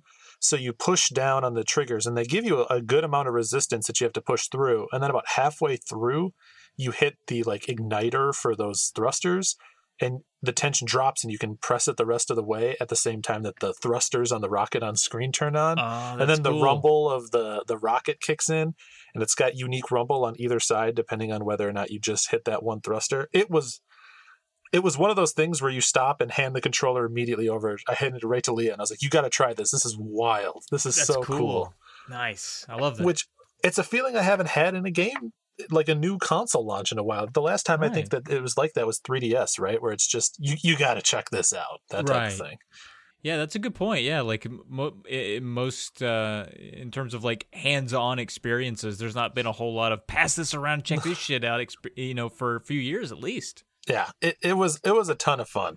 And then the game mechanically does a bunch of other stuff with you know the microphone the touchpad all kinds of things to basically take advantage of all the features of the the dual senses you play along. It's it's essentially a crafted tech demo for what the controller is capable of. But oh my gosh it is so much more than that. I would happily have paid full price for this game. So this is the most self-referential that i think Sony and PlayStation will ever be in their entire life.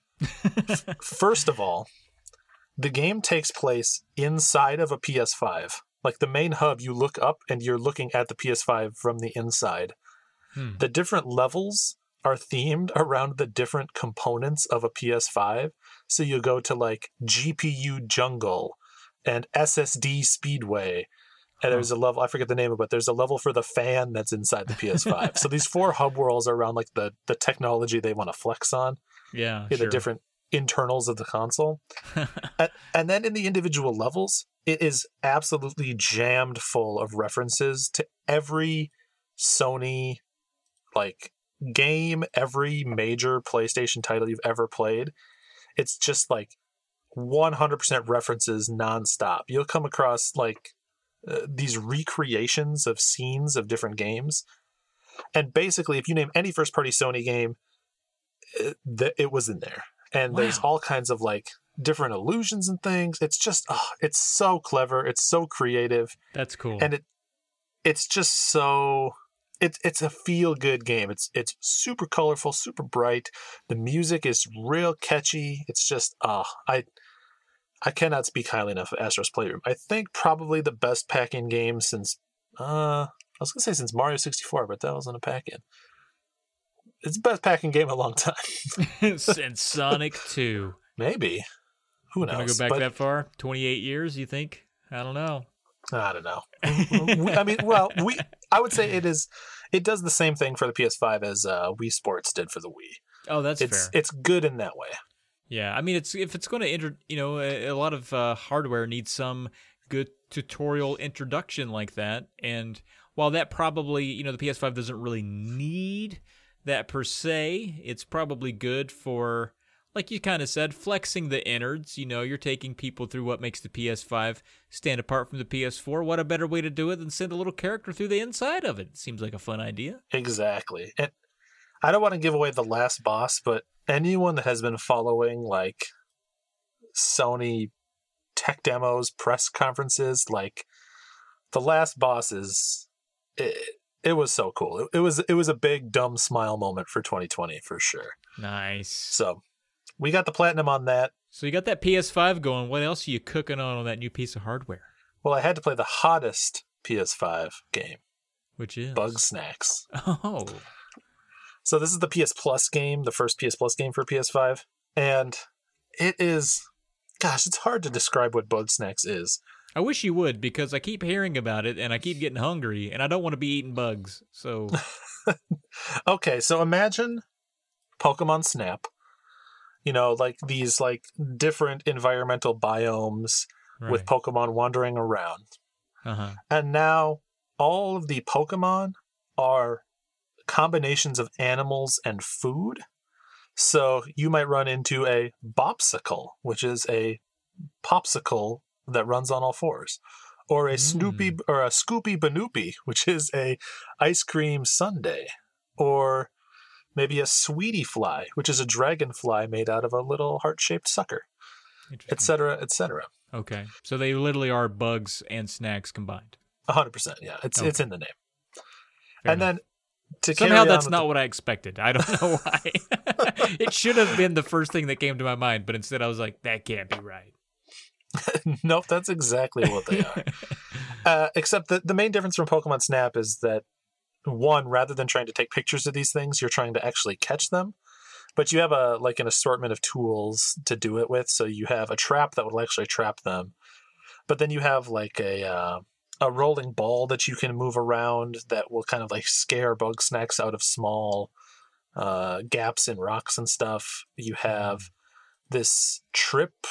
It's like a toilet plunger tied to a chain basically that you can stick to two different trees or rocks and then any bug snack that walks over it will trip and be available for you to catch um, you have a slingshot that can launch different sauces like chocolate or hot sauce or ketchup which certain bug snacks are drawn to or repelled by Interesting. and it's just you trying to basically trap these different bug snacks. The environments are kind of free roam, but they're pretty self-contained areas. Uh, but you know, there'll be little raspberries, little bug raspberries, just crawling around on a beach, and you Mm. can you can kind of take a picture of them to see a little bit of information about them, including where they roam, and then you can try to set up a trap, sometimes using your tools to basically trick them into getting caught. And the reason Oh. you're trying to catch them is you're going back to this main hub and feeding them to these different people because they're basically drug addicts, but for bug snacks. Like, there's a tone in this game that's a little wild. Like, they talk about bug snacks in like the cartoony, fun way that you'd expect, but then they also talk about it in like a I need my fix of bug snacks. I need you to get this for me type of way. Like, like I would break into my neighbor's house to steal some bug snacks type of stuff. They have sores all over their face, and they're doing that Dave Chappelle gif where they're just scratching their neck, like, "Hey man, you got any more of those bug snacks?" Literally, yes, because when you eat a bug snack, it transforms part of your body to look like that bug snack. So if you eat a Strabby, it might transform your hand into a strawberry, right? Interesting. And so as you play through the game and feed them more, like they start to turn into these horrible snack mutants. It's a lot of fun to like find and collect these bug snacks, but then the story also has like a surprisingly serious, sometimes kind of like weirdly sinister tone. It's a it's a wild game that's doing a lot of different things. It's it has like a PSA. It's like if you or anyone you know is addicted to pretty much anything, please call this number. it's quite literally, yeah. I was already excited for this game, but um, the stuff that I didn't know about it, I was even more pleased by. So Very cool. Very, very cool game, very fun. And then the last game that I've played on PS5, which I won't go too hard into, is the remake of Demon's Souls. yeah. That's surprising. You beat that already. That's that's a girthy one, right? It is. I I've played it before, so I'm somewhat familiar. It's been a long time, so a lot of these areas were basically fresh to me. It was essentially like a new Souls game, but there was especially a couple of boss fights that I remember. I'm going hard on that PS5. I got a new toy, and I plan on playing with it. Goddamn right you do. Good job. Well, speaking of new toys, though, you you've been playing around on an old toy. I, I popped into your dis- or your uh, your Twitch stream the other night, and I was like, look at this this young naive boy playing these old NES titles of which I am the I am the resident expert of. I have the NES Friend YouTube channel. Clearly, I am. Oh my God, he's beaten it. He has beaten Ninja Gaiden. I did not think he could do it. So. So yeah, so you've been you've been on a bit of a Ninja Gaiden kick there, Gaiden, Gaiden, Gaiden, Gaiden, and uh, how's that been going? It's been good. I was trying to settle on what to stream, and you know I've been watching some friend of the show, Hungry Hungry Goriya. She's always playing yeah. those old retro games, especially when she was playing through Xillia, and I was like, oh, I appreciate the like the meticulous way that someone like learns and maps out how to beat these old NES games. Uh, I wanted to play something that I would have to like really learn the ins and outs of in order to get through it. And so I popped in Ninja Gaiden because I thought you basically have to memorize it. You either are speedrunning it or you're not beating it. There's no middle ground between the two. It took about three, maybe four streams to get through the first one, but we got through that puppy. Damn. It's a weird game because there's six chapters or six acts. First four are basically fine. They're not any harder than the first four levels of like Contra or something. But then you get into five and especially into Act six, and the difficulty shoots way up. I would start a run. I would, in the first 20 minutes of my stream, get up to World six, and then I would spend the the last three hours just mm. burning through World Six, dying, trying to like find the one exact strategy to get through, and then you get to the the last boss fight, and if you die, I don't know if it's a bug or if it's intended, but it sends you way farther back into the beginning of Act 6 than any other fight does in the game. Rather than start you at the beginning of the stage, it sends you like two and a half stages back wow. to a random checkpoint in the middle of the first stage of Act 6. And so you have to play through the hardest level, the hardest two levels over again just to get one more chance to to beat the boss. That's that's punking you. That's it, it, ah. Uh, it is infuriating. Remind me, does Ninja Ninja Gaiden Gaiden Gaiden does it have uh, like infinite continues? Like if you you know, are you are you basically just hitting checkpoints and restarting ad nauseum, or do you got three or four lives? You got to nail it, or you got to play the whole game over. So it has infinite continues. You can die, you know, two or three times, however many lives you have, and then when you die, your continue will start you back at the start of the stage that you're on. So if you're on six two, you'll go back to the start of six two. That's not as you play bad. through that. If you die, you'll start at the beginning of that screen essentially. Mm-hmm. But I'll you know I'd spend 40 minutes fighting through 6-2, which is the hardest stage basically of any NES game I've played. Then spend another 20 30 minutes getting through 6-3. And if I get game overs during those, I start back at the beginning of 6 2 or 6 3 until you get to the boss. Right. Die once, and then you're back in 6 1. Gotcha. Okay, I got you. So that's that sucks. So you're saying that's th- those section of levels, and and I, I see you as someone who's oh, you're a big beater, you're a big time beater boy. You've played some tough games in your day, and you're about to describe the sequel to this game, still from Ninja Gaiden One, Gaiden Gaiden. Uh, those are the toughest levels. I I think Act Six of the first one is is the toughest by far. Huh. Okay. Uh, interesting. Very interesting. Granted, I had some experience from playing the first one when I started up the second one, but it took me about half as long to be able to get through Ninja Gaiden 2 as it did to get through the first one. Part of that is that it doesn't have that really harsh, like broken checkpointing thing in the last boss. Um, it does still send you back further than you'd expect, but it, just at the start of the stage that you were on. And then part of that is in the last the the gauntlet of last boss fights. As soon as you beat one of the forms, you have beaten that permanently until you reset the console. So you can chip away at it a little bit more than you can the other ones. Plus, they've just added a couple more movement tools. They've given you some new things to play around with, and I think maybe took a little bit of mercy on you because mm. it's not not quite as bad overall. But both of them were super fun, and I I really enjoyed going through them. Sadly, I don't own three, so I can't wrap up the trilogy, and, and three's a spendy boy. So Yeah, it's a spendy boy. I have a good story about how I got that one, but I want to, you know, pause right here and say, you know, as someone who realizes those, game, those games are very difficult, hats off, man. That's that's incredible. It's one thing to beat them too, but you also did this in front of, you know, you did this on a Twitch stream. Pe- people out there right now, they're they're speed running and, and killing it and doing all these cool things. I always think it's impressive when people beat these games alone or on Twitch or whatever. So hats off to you for that because those are those are not easy. And I I tend to be the type of person that get flustered. So uh, good on you for sticking through and beating those. And I will say about the third one, I was at a. Uh, it was actually funny. Uh, Jake and I, uh, we worked together, and many years ago, about five years ago, we went on a work trip, and we we we work at night. We're lighting scientists, and during the day, we would have time to go to like random bookstores and game stores we would find. And then this one random old bookstore, uh, I can't remember the name of it, but they had like nine Nintendo games there, and they had. Uh, this was only like five years ago. Uh, they had a, uh, a Ninja Gaiden 3 there for uh, ten dollars, and it, at the time it was going for about fifty. And I jumped all over that. I said, "Hell yeah, let me let me have that one right there out of that case." I pointed. I said, "Lady, lady, lady, lady, that one, that one," and uh, rang it up right there. T- you know, gave me the old tin. And I'm wondering why they screwed that up. Maybe they thought it was one of the first two or something. Didn't look into it. Maybe they didn't care because it's a bookstore. But uh, felt like I made it made away pretty good there. But I have heard that the third one is really. I don't know if it has infinite continues. I've heard that that's a thing. I've heard it's tougher for some reason. I could be completely wrong about that. I've just heard I've heard tale that people have had an extra struggle with that third one for some reason or another. So be uh, be warned. Yeah, they didn't go into any specificity, but someone did in the chat on the stream say that the Famicom version of 3 is the preferred version, and I want to say it's due to checkpointing or enemy placement or maybe continues.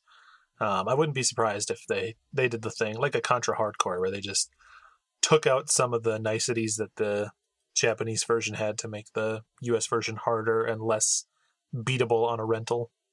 Right on. Yeah, that makes sense. All right, well, well uh, hats off to you there. Very good job. And let's jump into what everyone else has been beating on. Everyone else has been busy. You're not the only one out there beating great games, man. You selfish asshole. There's other people out there beating games. Like, for instance, uh, so we have some polykillers here, of course. We're going to jump into that.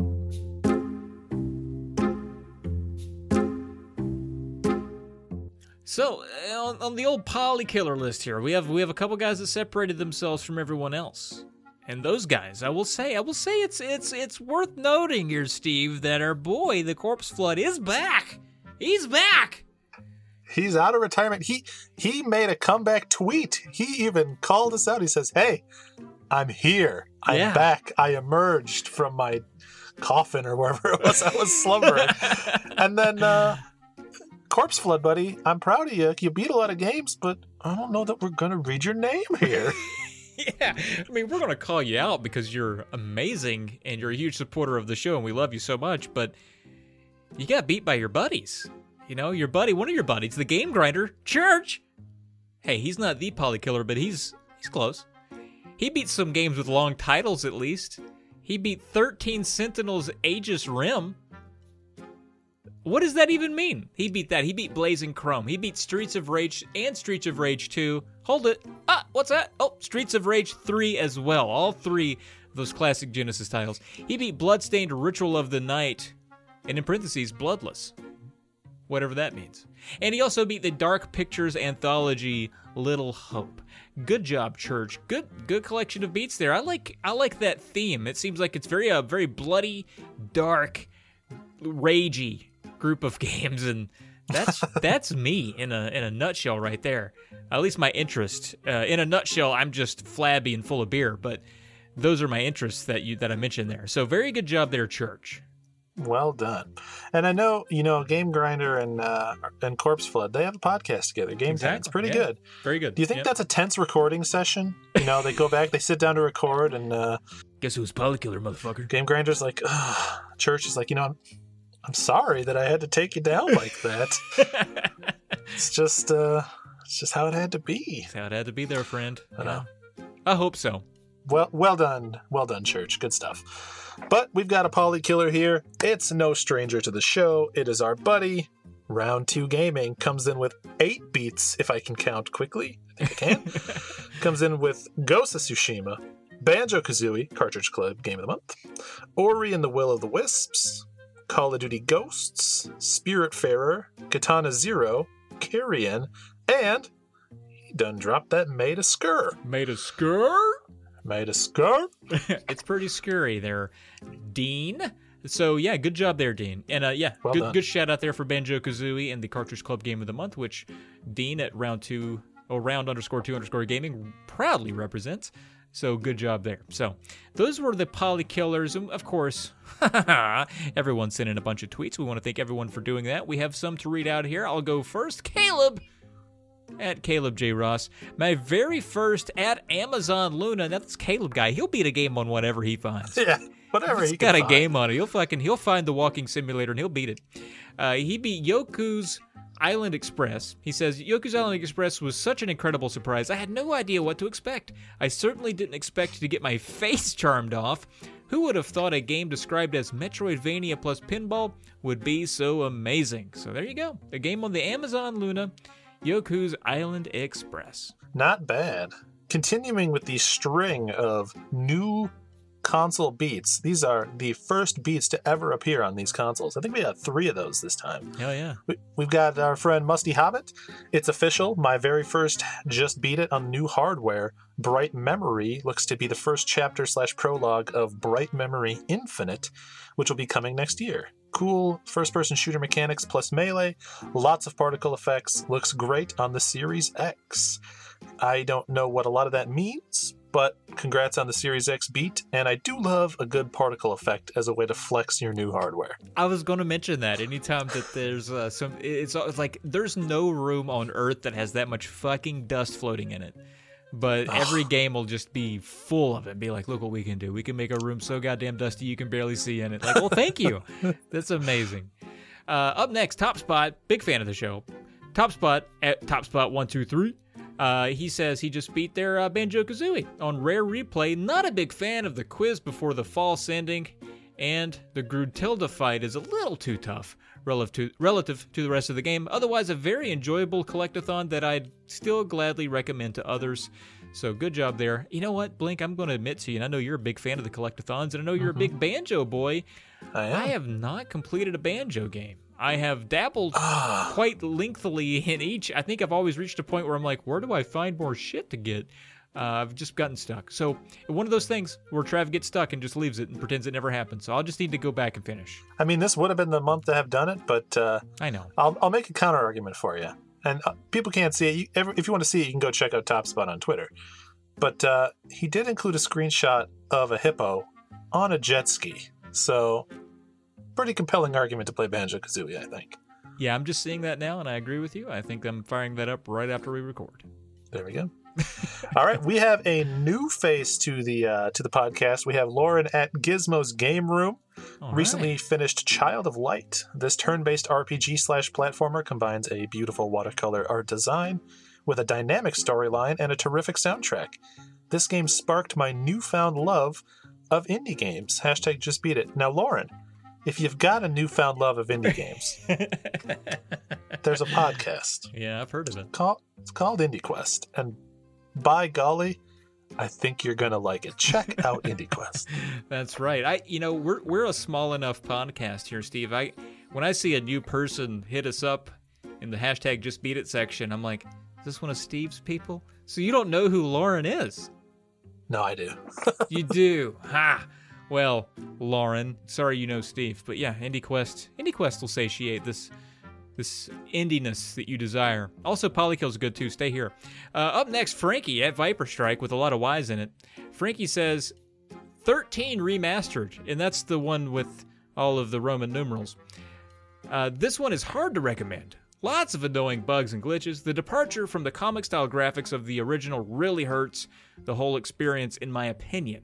Pretty simple Chivo trophy list, which he lists as a positive there. But yeah, I've heard a lot of gripes about this thing, and I think it's, I think it's weird that there is a remaster because I didn't, I, I don't have my ear to the ground there, Steve, but I didn't hear anybody clamoring for it. There's no reason that they would remaster this over Chili Con Carnage, for example, right? like you'd speak of them in the same breath. It's- And what that's right. really blows my mind about this is apparently they dropped the like comic panel, comic style graphics, which as far as I know was the only thing the original had going for it. That's it was like- You know that generic shooter that has some comic panel storyline every now and again? Like without that, oh my god, it's so wild. But like- uh, I'm sorry uh sorry Frankie that it was not as fun as it could have been. It's like we're going to remake Collectathon Banjo Kazooie, but uh, I've heard people don't like collecting shit, so we've taken that part out.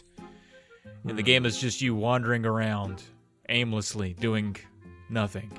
Except maybe following hippos around on jet skis, which maybe it's still a fun game. I don't know. That's a good point.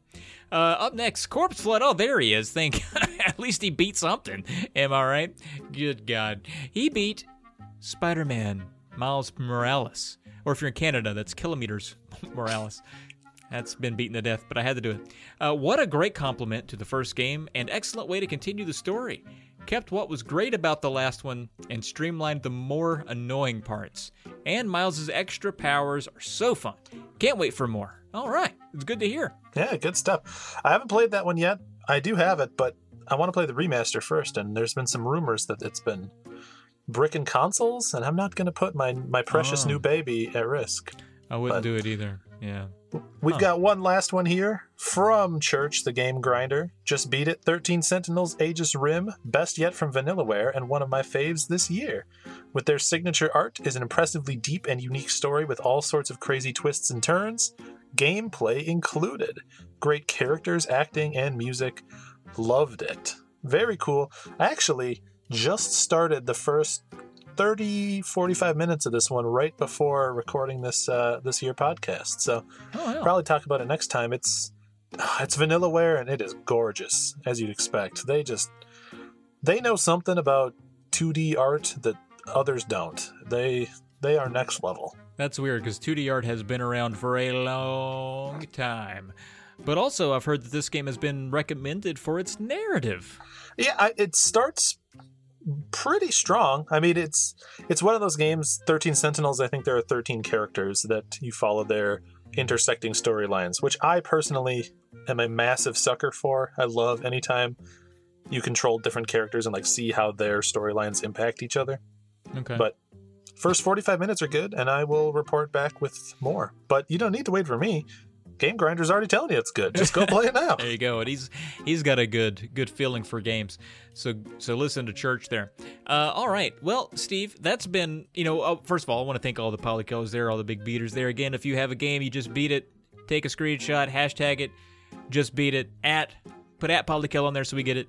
Put it there on Twitter. Give us a little review there. You might get it read out here on the show. If you beat a lot of games, you could be a polykiller, which amounts to basically us talking about you a little bit more. But uh, it's all fun, so pre- please do it. We appreciate it. We love hearing from you. Steve, it's time for you to plop that sweet booty down in the old hot seat. Are you ready? Ah, all right.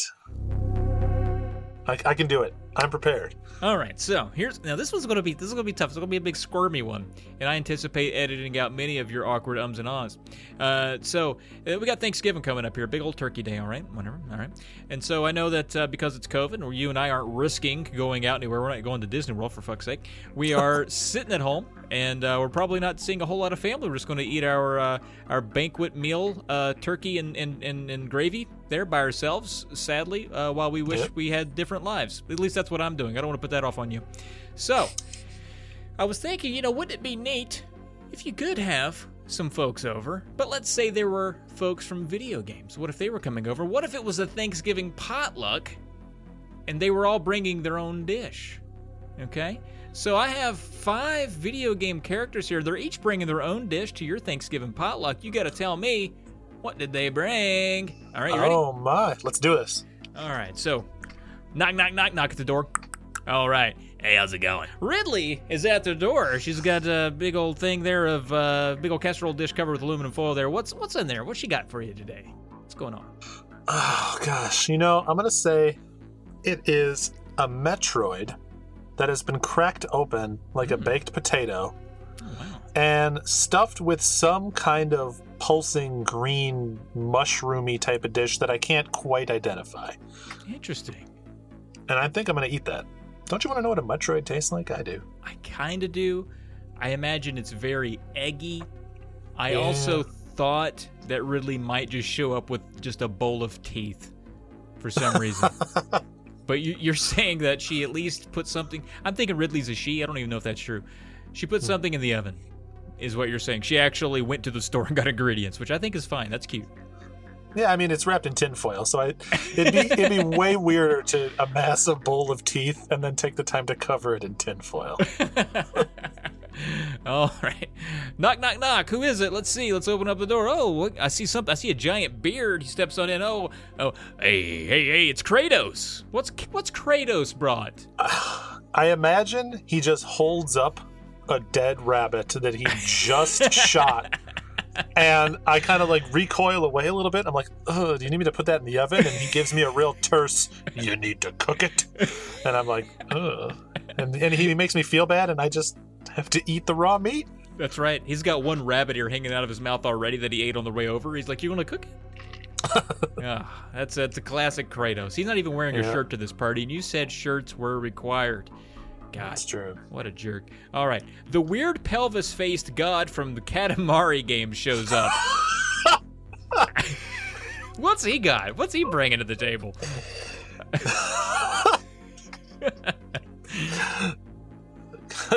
oh, hello, Mr. Cosmos. Nice to see you. Um, in the theme of Katamari, it's got to be one of those like uh, Jello dishes that have fruit or like random things just kind of floating inside the Jello. Yeah. But he's he's fashioned it into some kind of sphere on a stick. So it's a, it's a it's Jello on a stick with a bunch of just miscellaneous like micro machines and marbles and thumbtacks and all kinds of stuff floating on the inside. That's right. Whenever you take a bite, he looks over and he says, You're going to want to be careful with that, which is how you know it's not a very good dish. Uh, all right. Knock, knock, knock. Who's going to be? You open up the door. Oh my god, it's the Pyramid Head from the Silent Hill game. Oh my god, what the hell? I didn't even know that guy would be invited. Who sent an invite? What in the hell does he have? Gosh, He's just standing there. He's holding out the day. He's like, Please take this. I, I need to come inside. I'm gonna actually go on record saying he does not have food. He just holds out that big sword, expecting that he gets to be the one to cut the turkey. And I'm like, I'm hosting. That is the one thing I have to look forward to. But what does he care? He's not concerned with my feelings. He's a manifest manifestation of my emotional trauma for what it's worth. You could hear him like echoing underneath that metal pyramid. He's like, Please, please let, please let me cut your turkey. He's just really sad all of a sudden. Kind of adorable. Okay, here's the last knock at the door. Of course, 20 minutes late. Who else? Wario. Probably just 300 cloves of garlic. That sounds about right. Yeah. Yeah. Maybe, maybe he roasted them in the oven ahead of time, and he's like, you know, actually, you cook them in the oven. They make a great uh, appetizer. You can pop them in your mouth like a piece of popcorn. That's right. We, we can all make out later, he says, as he Yeah. hands you 300 cloves of garlic. Yes. Unpeeled cloves of garlic.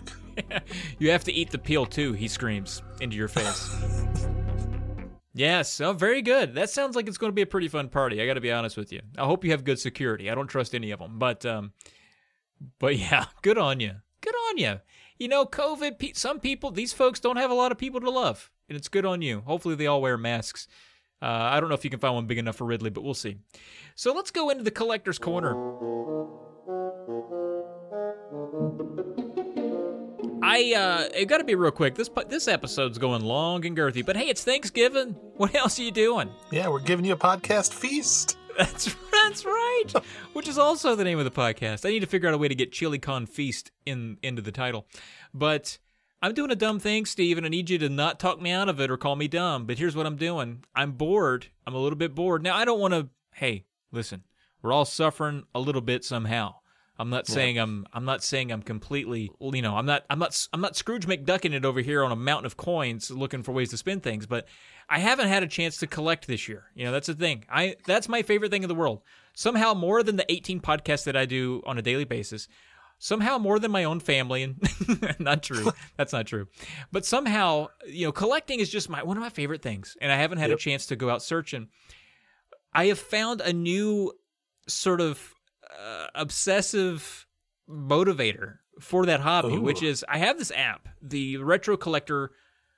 It, it's it's just called Retro Collector, I think, um, Retro Games Collector. But you can get the whole suite, so you can get like every console. You pay a little bit of money. It's it's it's a little bit of money up front, but you get every access to every console library, and you can use that to track your collection. I use that, and I was scrolling through there. I noticed like the numbers that I have for each console. So it'll say like you got you know you got such and such Game Boy Advance games, such and such Genesis games, whatever. And I was like, you know, wouldn't it be kind of cool if all of these numbers were divisible by five? Wouldn't that, wouldn't that be reasonable? A reasonable thing for for to happen. And I don't know why. I, first of all, I don't know why I had that idea because I don't give a shit about numbers. I don't collect for numbers. I collect, you know, for consoles that aren't the NES. I just collect what I want. But for some Yeah. reason, I was like, okay, they have to all end in and then a, a five or a zero immediately. And I Mm. I don't know why I did that, but I have been adhering to that one fever dream idea that I had, and so I've been trying to. And here's the tricky thing: I have to be careful what I ask for Christmas. But you know, I want this goal to be met at the end of the year. I want on the last day of the year, I want to take a screenshot of the Retro Collector app and be like, "Look how satisfying this is. Everything ends in a five or a zero. and I want at least two to three people to go with a thumbs up or something, just some emoji to be like, "Cool." It's all I'm in this for. I'm gonna there's gonna I'm gonna spend hundreds of dollars for that moment. So this is this is the this is what I'm doing. So so far I have 90 Atari 2600 games. Good there, thank God. Don't want any more. Oof. I might even get rid of five, to be quite honest with you. Uh, I have seven Odyssey 2 games, so I don't play my Odyssey 2 as no one ever has. But No. I had I was like, all right, can I get some of this is exploratory. Like I'm kind of goading myself into at least trying to do this. I go online and I'm like, can I find a few Odyssey 2 games that are super cheap that maybe I can fill in here? I find a lot of 9. And I was like, okay, well that doesn't do that's not good math. I'll have to throw one away when it shows up. but then I look, I don't have 8 of them. One of them I already have. Ooh, the Perfect. good stuff. Perfect. Amazing. threw money at it. Got it. It's in shipping. It's going to be here Monday. Um, I have one ColecoVision game. I don't have a Coleco. I'm going to throw it in the woods just to get that back down to mm. zero. I don't want it. I don't want any more ColecoVision games. But I, I, there are a few though that are going to be tough. I need. I have 31 Saturn games. Four Ooh. Saturn games. That's tough. That's like 80 bucks minimum. Unless you're like missing like Madden 97 or something you would never probably want to play. Exactly, yeah. And a few of these I think will be easy. I just need like one Dreamcast game, a couple GameCube games. I mean, that's no big deal. I can I can get that shit. But like four Saturn games, even if like you're saying like even if you play it safe, you're still looking at a few a few bucks. That's probably the big Yeah. one. But I still need two Jaguar games and four 32X games. So those are going to be the big boys. But I don't know what compelled me to do this, but I'm finding it actually to be kind of fun because now when I'm looking at eBay lots, I'm having to do another extra layer of math. I'm like, okay, that is expensive, but also I'll have to sell one. this is dumb. So anyway, that's where I'm at in life. So sorry. That is amazing and I would never stop you from doing this. This is this is the best idea you've ever had. oh man, that's well, that's sad too. Um, but yeah, so that, that's what's going on there. Uh, okay, so our we we're going to get to the to the nitty gritty here of the episode. Here we we we got this new we got new consoles coming out. At least you do, Steve. I am content with waiting until the bitter end. I want a few more games to come out. I'm looking at maybe maybe holiday 2022. I'm I'm willing to wait that long.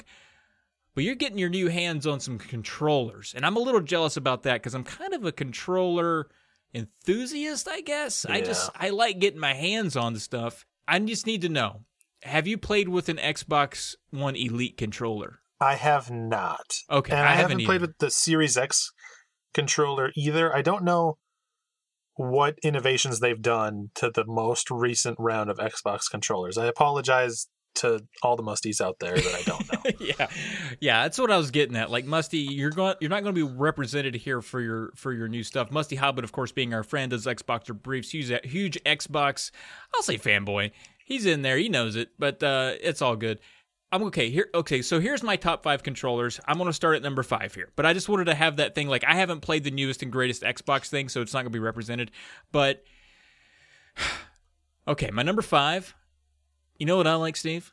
I like that, that? six button Sega Genesis controller. I think that's a sharp boy. Hmm. I think it's really good. Now you, you tell me that you point to that three button Sega Genesis controller, and I'll point you to the to a tree line you can throw it into. Mm-mm. No bueno.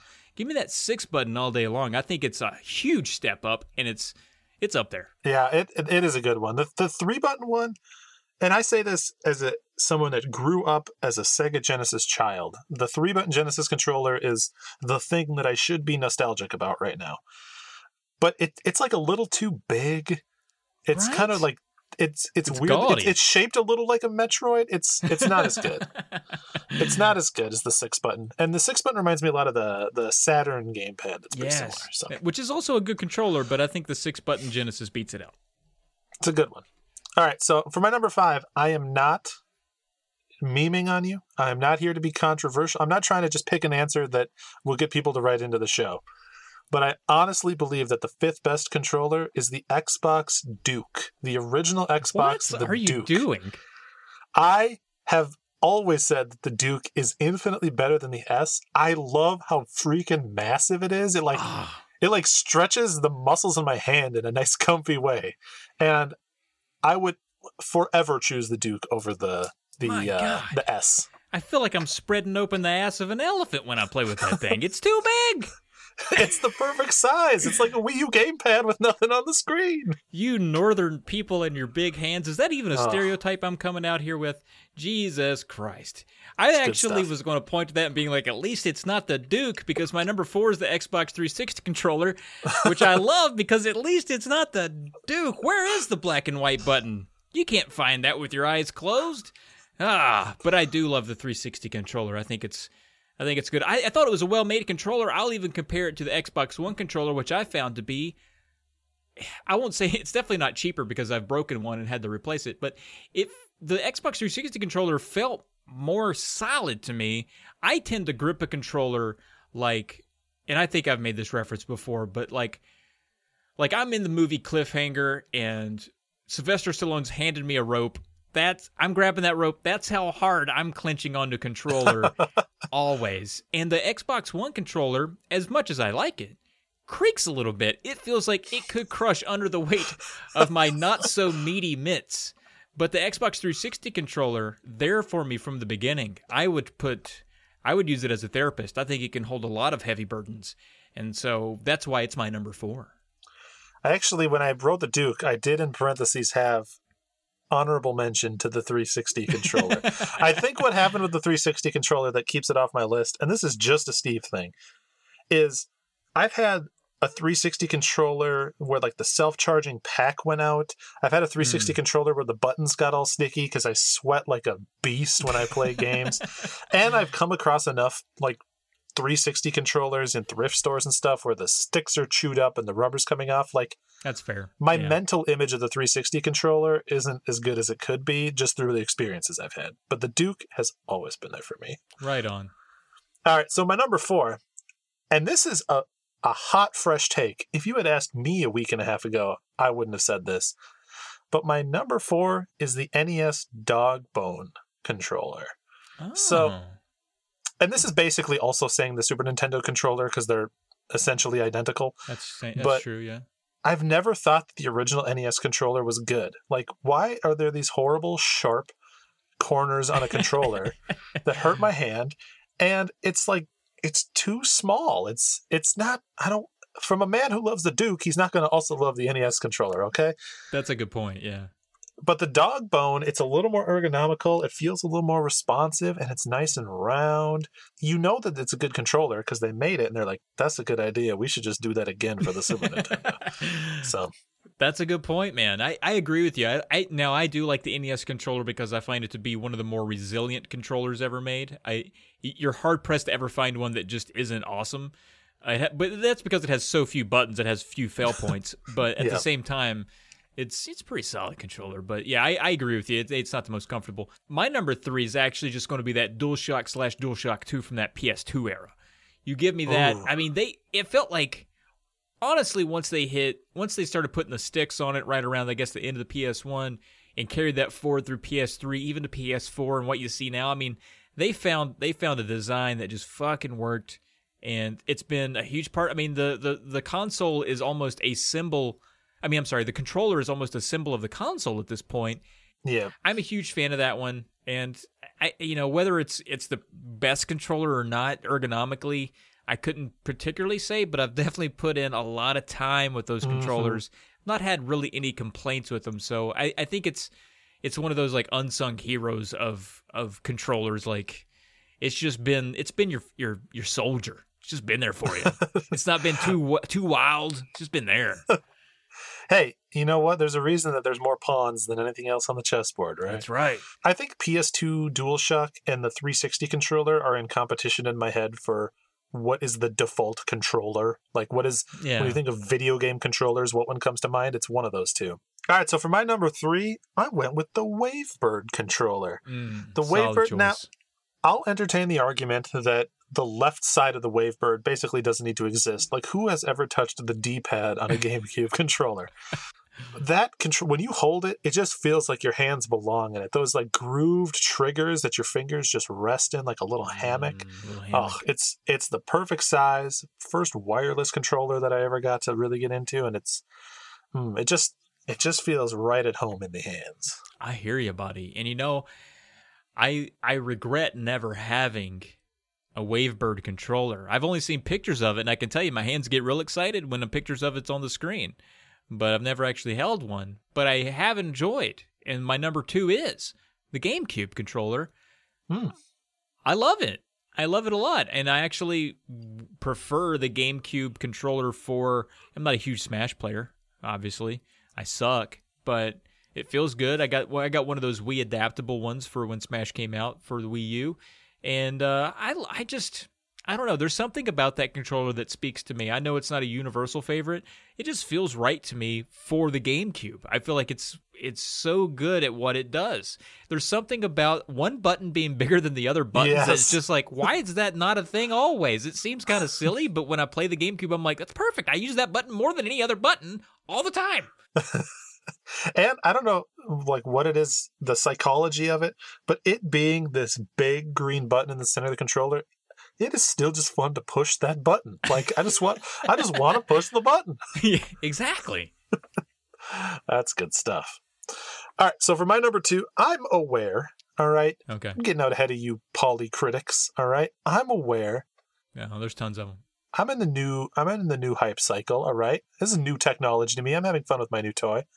I'm going to say it's the PS5 controller. Hmm. Now, all the fancy bells and whistles, the haptic feedback, the triggers, those are awesome, and I'm really liking those a lot. But also, it's got just like a, it's the heaviest PlayStation controller yet, the DualSense, and it's just, it's got like the right angle on it for me to hold. It's got the right heft. Buttons feel good to press. Sticks have real good grip. It's, I think it's the best Sony controller so far, and with the the haptic and stuff, I I think it's a dang good controller. I love to hear it, man. I've been wanting to hold that son bitch since people started talking about it. You I should. don't It's- even want the console. I just want the control. I, I swear to God, I just want to walk into a store and unpack one just to grip it as hard as I can to see if it can withstand my Sylvester Stallone cliffhanger ropey meaty grip. But um, which I don't. I won't name the podcast ropey meaty grip. I promise you. But uh, I, I am excited to get my hands on on that and the Elite. People like both.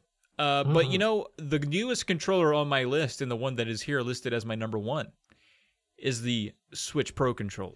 It's my number one as well. Is it? It's, We've it's done a it dang again? good controller. It's so good. The buttons so click good. right. The D-pad feels perfect. The ah, it just feels so goddamn good.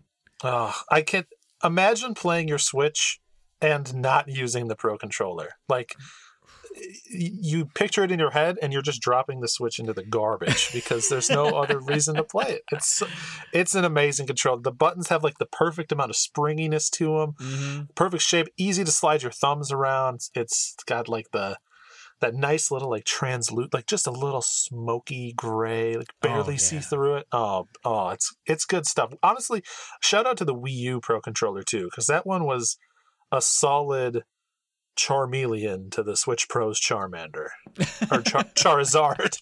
Oh, here come the polycritics. Here we go. hmm Uh, yeah, no, I agree with you 100%. Actually, it's funny you mentioned that because the other day uh, I just picked up the Switch Pro controller. It was on my couch, and I was watching some FBI files as I do late into the night because I am a 72 year old woman.